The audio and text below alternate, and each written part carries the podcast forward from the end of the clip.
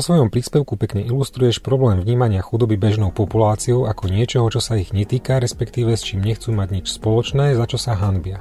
Kedy a na akých situáciách si si to začala všímať? Popravde to, že ľudia sa hambia za slovo chudobný alebo vôbec za nízky príjem som si začala všímať aj na sebe. Pretože nejakú dobu som e, mala naozaj nízky príjem a nebolo to teda nič príjemné, ani na život, ani vyberať si medzi tým, čo si človek kúpi, čo si môže dovoliť alebo nemôže dovoliť. To není pocit, ktorý e, človeku e, by som želala, ale určite som si to všímala aj na tom, ako sa o chudobných ľuďoch rozpráva. Už slovo chudoba je ako bohužiaľ naplnené negatívnymi stereotypmi, negatívnym pocitom. Nikto nechce byť sociálne slabší, nikto nechce byť chudobný. A dokonca si dovolím vniesť takú nuansu do toho, že um, máme svojím spôsobom také dve kategórie chudobných. Sú chudobní, ktorí sú slušní, s ktorými solidarizujeme, napríklad s dôchodcami. Predpokladám, že to bude tým, že každý má starých rodičov, každý vidí na, na nejakých príkladoch, že život s nižším príjmom alebo s nižším dôchodkom není ľahký, napriek tomu, že títo ľudia odpracovali celý svoj život. S takými ľuďmi spoločnosť oveľa viac solidarizuje a na druhej strane máme, nechcem to tak nazvať, ale akoby teda skupinu tých, ktorí nie sú slušní, chudobní alebo ktorí si to nezaslúžia a o tých rozprávame oveľa škarečie. Um, napríklad o ľuďoch bezdomova alebo o poberateľoch z dávky hmotnej núdzi.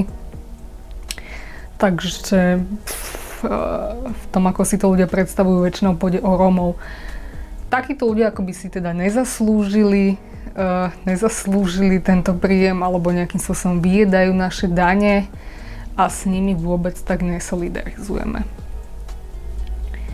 som presvedčená, že tá, ten pocit hamby za chudobu, alebo nejaký ten ako pocit, že hovoriť o svojom nízkom príjme, priznať sa k svojmu nízkemu príjmu súvisí v podstate s kapitalizmom, pretože základom kapitalizmu je, že každý zajtra môžeme byť milionár, len sa málo snažíme. A seno milionárov je na dosah ruky buď treba nejaký svoj skvelý nápad začať realizovať alebo založiť startup, alebo sa jednoducho tvrdo snažiť a zajtra sme každý bohatý. Aj keď to nejakým spôsobom neodpovedá na otázku, prečo ľudia, alebo teda profesie, ktoré veľmi potrebujeme, napríklad pekári, zdravotné sestry, upratovači, smetiari a tak ďalej, môžeme ísť ďalej a ďalej. Prečo títo ľudia by mali mať nízke príjmy? A keby všetci takíto ľudia založia svoje startupy, tak kto bude robiť takéto naozaj skutočne potrebné uh, povolania, to síce ako nezodpovedá tento mýtus, ale teda áno, denne sme presvedčení, že každý si za svoju uh, ekonomickú situáciu môžeme sám a keď sa dosť nesnažíme, tak chudoba je vlastne našim vlastným problémom. Ako sa teda líši skutočná situácia bežných Slovákov od toho, ako ju subjektívne vnímajú? Vidno to naozaj aj na tom, ako ľudia sami seba vnímajú. Určite sa to netýka len Slovákov. Nech je akýkoľvek prieskum, ľudia sami za seba väčšinou povedia, že sa majú relatívne dobre, alebo teda budú sa cítiť, že určite sú na tom ľudia, ktorí sú horšie na tom ako my aby sa teda necítili na, na nejakom spodku rebríčka. A vždy sú veľmi e, pozitívni na, v tejto veci, keď, e, keď sa ich teda spýtajú nejakí anketári. Ale ak ide na nejaké špecifickejšie otázky, tak napríklad vyplynie v posledných rokoch z, z prieskumov, že až 3 štvrtiny Slovákov musia kontrolovať svoje výdavky že sú peniaze čoraz častejšou témou e, v rodinných diskusiách, alebo napríklad, že drvivá väčšina Slovakov nemôže míňať len tak voľne peniaze. Hej, tak ako, to sú špecifické odpovede, z ktorých potom vieme, že naozaj nesme tu všetci milionári. a, a že sme na tom horšie, ako sa zdá. Súvisí to, alebo napríklad jedna česká sociologička robila e, takýto prieskum a, a sledovala zámenu manželiek, čo je vlastne svojím spôsobom taká show, kde sa pozerá aj chudobnejším ľuďom do ich súkromia. A keď sa pýtala respondentov, teda ľudí, ktorí pozerávajú zámenu manželiek um, na ich príjem, tak sa veľmi silne ohradzali voči tomu, čo v zámene manželiek videli, že teda oni takýto príjem nemajú, aj keď ten rozdiel bol naozaj malý, subtilný medzi tým príjmom teda v zámene manželiek a, a príjmom ľudí, ktorí to pozerajú. Ale ako aj ona sama hovorí, je to pochopiteľné, ako kto sa chce cítiť sociálne slabší, to jednoducho není kategória, na ktorú v tejto spoločnosti by sa niekto cítil byť hrdý. Dá sa to vyjadriť aj v číslach. Slováci sa v podstate majú najhoršie v Európe v tom zmysle, že síce nemáme najnižšie platy, ale v pomere cien ku platom si toho vlastne za svoje platy môžeme dovoliť najmenej v celej Európe. Máme najnižšiu schopnosť obyvateľstva. Čiže môžeme sa tlapkať po chrbátoch, že sú tu vysoké platy, relatívne vysoké platy, sú tu aj relatívne vysoké ceny a jednoducho uh, tá ekonomická situácia ľudí uh, není taká ľahká, ako by sa to z takých úplne najjednoduchších ekonomických ukazovateľov dalo vyčítať.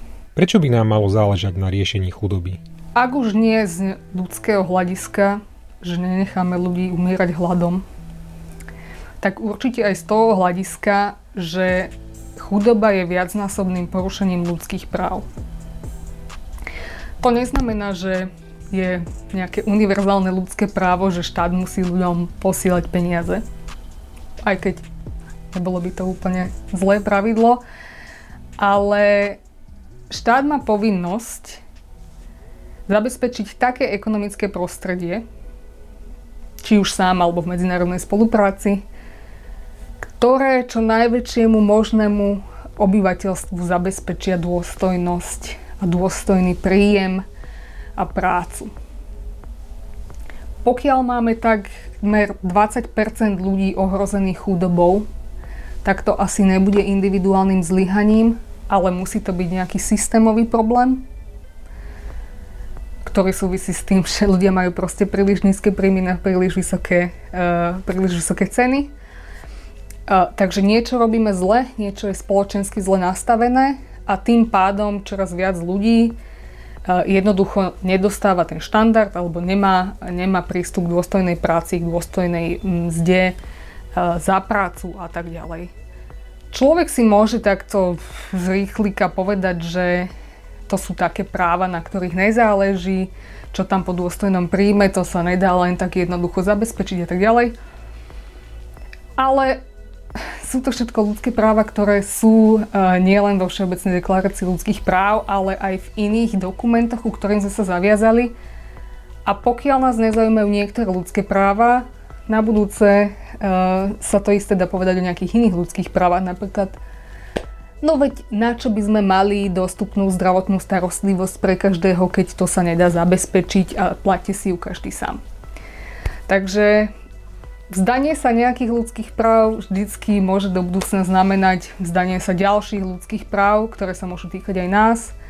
A preto je potrebné, aby sme, si ich, aby sme si ich držali, aby sme chápali aj chudobu ako porušenie ľudských práv a aby sme ako nenechali našu spoločnosť spadnúť do štádia, že chudoba je prírodzená súčasť, alebo to, že ľudia trpia nedostatkom, alebo to, že živoria je nejakou ako normálnou súčasťou života. Práve naopak je to niečo, čo od teda konca druhej svetovej vojny keď uh, sa Všeobecná deklarácia ľudských práv prijala, je niečo, čo sa považuje za hrozne nepriateľné, nedôstojné a pri tak bohatom svete, aký sme, je jednoducho neospravedlniteľné, že sa nevieme uh, lepšie zmanéžovať tú spoločnosť tak, aby jednoducho ľudia z nej nevypadávali na okraj. Navrhuješ, aby sa štát nezaoberal len odstraňovaním chudoby u najbiednejších, ale zlepšoval životnú úroveň celej vrstvy tých, ktorí nespadajú ani pod pojem stredná trieda – Myslíš, že potom by útoky proti sociálnej pomoci ustali?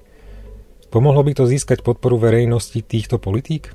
to, že u nás je veľmi negatívne vnímaná sociálna pomoc, sa dá ľahko ilustrovať napríklad na jednom z posledných takýchto uh, príspevkov. Minister práce Milan Krajniak sa pochválil na Facebooku pred niekoľkými mesiacmi, že um, sa mu podarilo presadiť príspevok pre deti uh, najchudobnejších rodín. Čo je svojím spôsobom veľmi pekné, veľmi dôležité, ale, ale pod týmto oznamom na Facebooku u neho sa spustila taká smršť negatívnych komentárov, ktoré súviseli s tým, že tým, ktorí sa nesnažia, tým dávate a nám ostatným nedávate peniaze.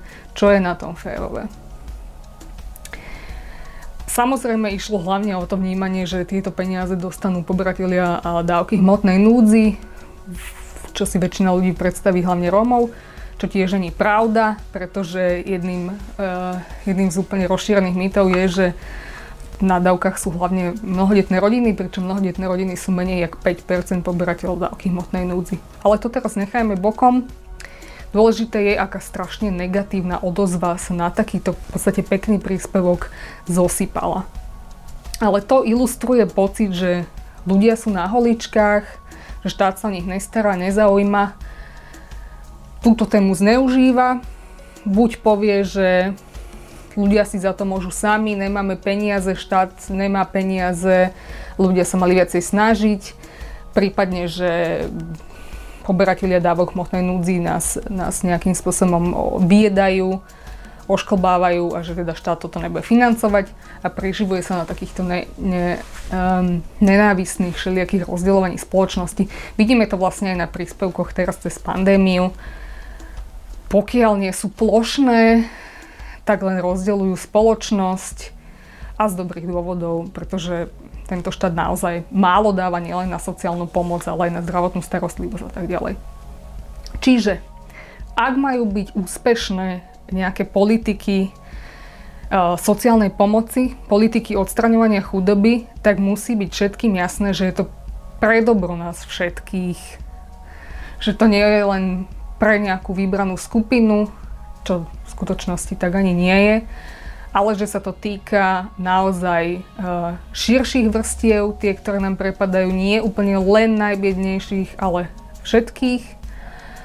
To nemusí byť len tým spôsobom, že štát e, znova, že bude posielať peniaze na účty, aj keď aj to je dôležité a, a kľúčové pri, e, pri ľuďoch, ktorí nemajú žiaden príjem ale že napríklad sám bude aktívne v tejto, v tejto otázke vystupovať, to je ako, jeden, ako najväčší zamestnávateľ môže zvyšovať mzdy, veď regionálne má štát jedný z najnižších miest, ktoré ponúka, čiže môže zvyšovať mzdy, môže tlačiť na zvyšovanie minimálnej mzdy a mal by tlačiť na zamestnávateľov aby, aby uh, nielen platili férové mzdy, ale teda aj férové podmienky ľuďom zabezpečovali. Čiže naozaj to nie je len o jednoduchých ako transferoch um, peňazí, ale aj o tom, čo všetko štát môže robiť pre širšie vrstvy obyvateľstva, aby ako všetci vedeli, že, um, že ako spoločnosť sa o seba postaráme, aby nemali ľudia pocit, že sú vylúčení, že sa to vždycky týka len nejakých najchudobnejších a že štát na všetkých ostatných kašle. Ako podľa teba ovplyvní vnímanie individuálnej versus spoločenskej zodpovednosti súčasná pandemická situácia? Pandemická situácia um, verím, že trošku zmenila pohľad na, na to, že či si za svoju dobu môže človek sám alebo nie. Pretože ako vidíme, prišla situácia, v ktorej um, to nie je o individuálnom rozhodnutí, či človek dostal príjem alebo nie, ale jednoducho došla taká situácia systémová, um, kde sa zhoršili ekonomické podmienky v podstate všetkým. A takže verím, že sa zlomila nejaké takéto presvedčenie, že, že si za to môžu ľudia sami. A aj vidia ľudia, dokonca aj mnohí podnikatelia zrazu, že aká je e, dôležitá rola štátu aká je úplne kľúčová rola nejakého manažmentu nášho spoločného, eh, aby sme takýmto situáciám predchádzali. Keby je to len na trhu samotnom, tak sme samozrejme dávno skrachovaní. Ale dúfam, A veľmi dúfam, že toto si z toho odnesú uh, ľudia. A nech na to nezabúdajú. Aj na to, že áno, toto znamená vyššie výdaje naše sociálne, uh, vyššie výdaje na zdravotnú starostlivosť samozrejme, ale malo by to teda znamenať aj vyššiu zodpovednosť tých, ktorí majú tieto financie, čiže aj iní aktéri, ako napríklad korporácie, zamestnávateľia, bohatí ľudia, nech platia férové dane, z ktorých sa toto všetko potom aj môže zaplatiť a nie len teda chcieť pomoc, ale teda aj, aj prispievať do systému a neulievať do daňových rajov. A takisto, že aj zamestnávateľia majú um, úlohu v tom zmysle, že majú platiť ľuďom férové mzdy a nežmýkať ich a netváriť sa, že za to, že je pandémia, tak teraz všetci zamestnanci budú musieť vykrvácať a pracovať kvôli vám proste dvojnásobok svojich normálnych hodín, lebo pandémia a tak ďalej a ešte aj za, za horšie mzdy ako predtým. Jednoducho, aj tu sa musí povedať, že pandémia sa nesmie zneužívať nielen na žmýkanie zamestnancov, ale ani nie na to, aby ako zamestnávateľia znižovali mzdy a ešte zhoršovali náš náš problém s chudobou a s vysokými cenami.